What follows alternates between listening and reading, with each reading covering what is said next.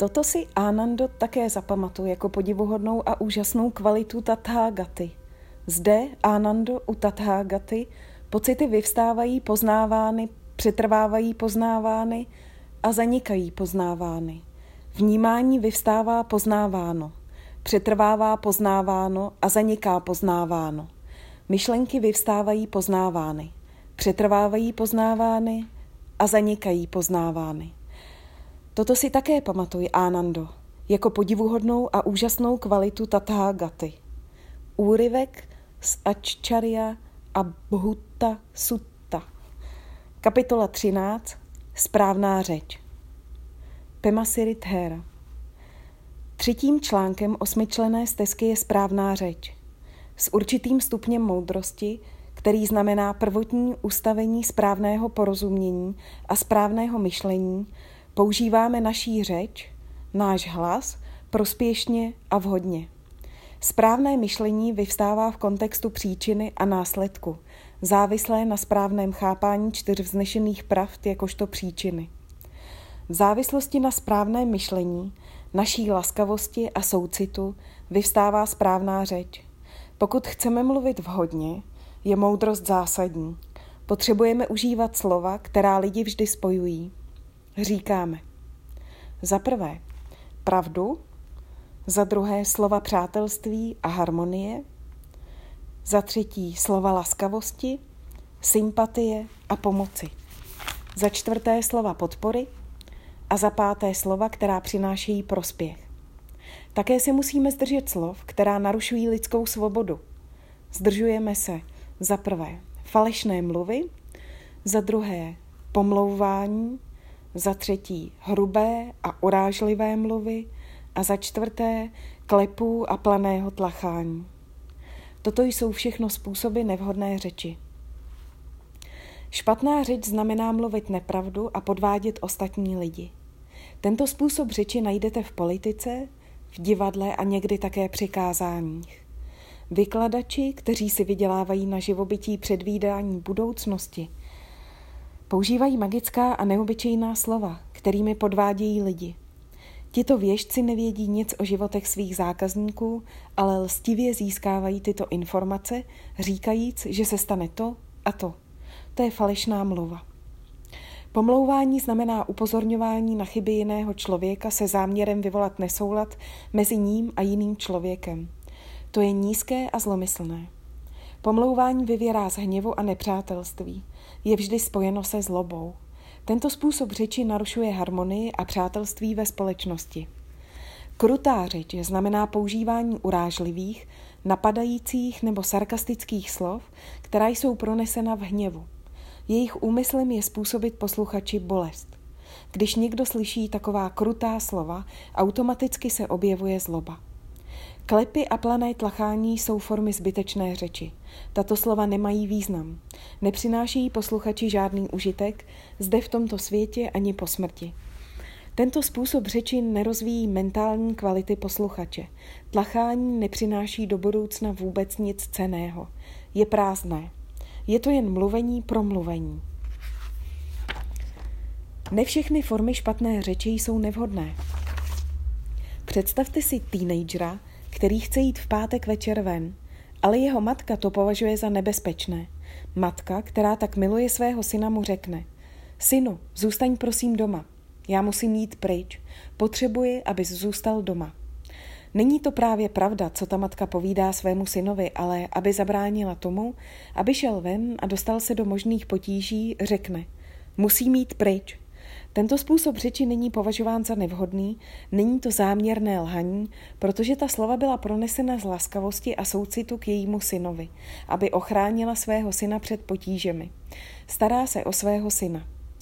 V jiném příběhu Arahat a jeho mladý žák žijí společně v lesní poustevně a Arahat předstírá, že něco potřebuje, aby vytvořil učební situaci pro žáka – tento arahat používá vhodnou formu neprospěšné řeči, aby pomohl žákovi pochopit stezku a plody.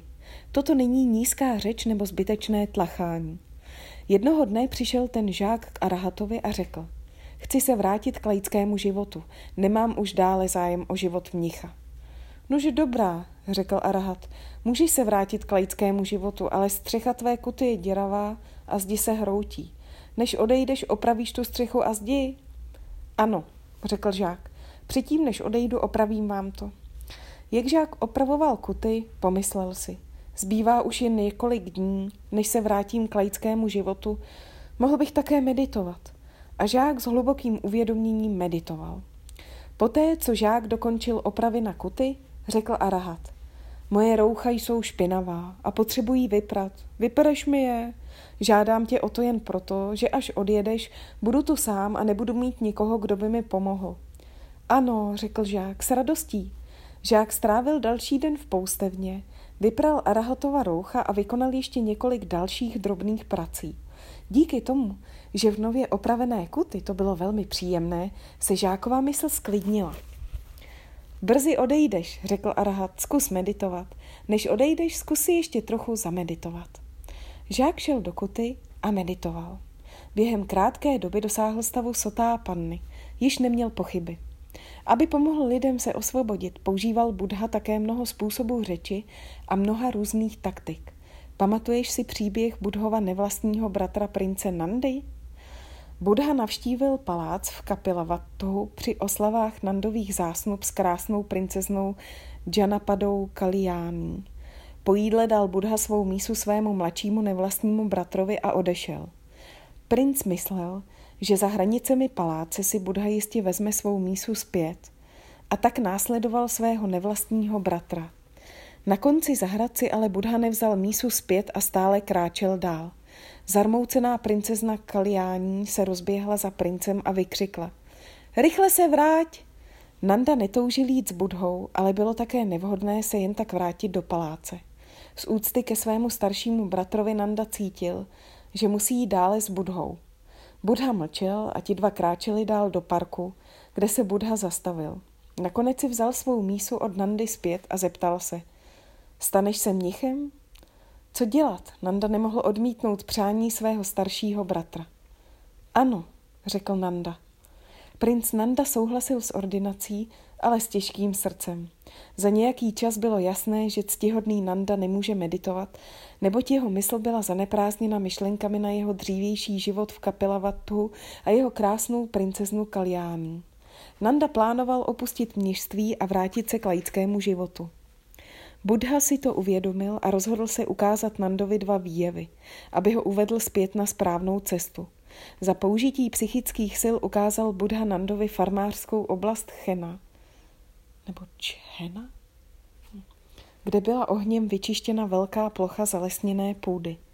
Celá tato oblast byla vypálena a uprostřed stál osamocený strom, celý spálený. Větve tohoto zčernalého stromu se držela opice, která v ohni přišla o uši, nos a ocas. Její tělo bylo popálené a zčernalé. Ctihodný Nanda jasně viděl tuto opici. Druhý pohled, který Buddha Nandovi ukázal, bylo nebe Tává Timsa, kde stovky nebeských nymf s růžovými chodidly obsluhovali Sakku, krále Devu. Nando, zeptal se Buddha, koho považuješ za krásnější? Tvou vznešenou snoubenku princeznu Janapadu Kaliání nebo tyto nebeské nymfy? Ctihodný pane, řekl Nanda, v porovnání s těmito nebeskými nymfami je princezna Janapada Kaliání jako ta spálená opice. Ujišťuji tě, Nando, řekl Buddha, že získáš jednu z těchto nymf, pokud vytrváš ve své meditaci. V tom případě, řekl Nanda, mi bude velkým potěšením žít život mnicha. Buddha a Nanda se vrátili do lidského světa, kde Nanda pilně meditoval s cílem získat krásnou nebeskou nymfu. Nicméně Nanda se rychle naučil vidět skutečnou povahu jevu. Naučil se vidět povahu svého toužení po smyslových potěšeních a naučil se opustit tuto touhu po smyslových potěšeních ve prospěch vyšších cílů. Nakonec byl odměněn plody stezky a rahatstvím. Slova, která Buddha řekl Nandovi, nebyla lživá, prázdná nebo nevhodná. Proč myslí, že tato slova nebyla nevhodná? David. Byla prospěšná. Budhova slova nebyla nevhodná, protože byla založena na správném myšlení. Vyřčena z laskavosti a soucitu k Nandovi, tato Budhova slova podpořila rozvoj Nandových mentálních kvalit. To, co řekl Buddha Nandovi, bylo v Nandově nejlepším zájmu. Zkrátka ta slova pro něj byla dobrá. Konverzace je oblast, kde musíme být velmi opatrní. Když se zajímáme o oslabení překážek našeho osvobození, mluvíme pravdu. Říkáme slova, která lidi spojují, slova přátelství a harmonie, slova, která jsou laskavá a soucitná, slova, která přinášejí užitek. Nezajímáme se o neužitečnou řeč, nelžeme ani nepomlouváme, nemluvíme hrubě, nenapadáme. Vůbec neklábosíme o druhých. V Mahasunyata sutě, v Majjima Nikáje najdeš téma, kterým se věnovat a témata, kterým se vyhnout. V komentářích je trochu rozdílný a rozšířený seznam témat, kterým je potřeba se vyhnout. Četl jsem ty seznamy. V seznamu témat, kterým se vyhnout, byly zmíněny jen ženy, muži ne. Buddha zde oslovoval mnicha, ctihodného Ánandu.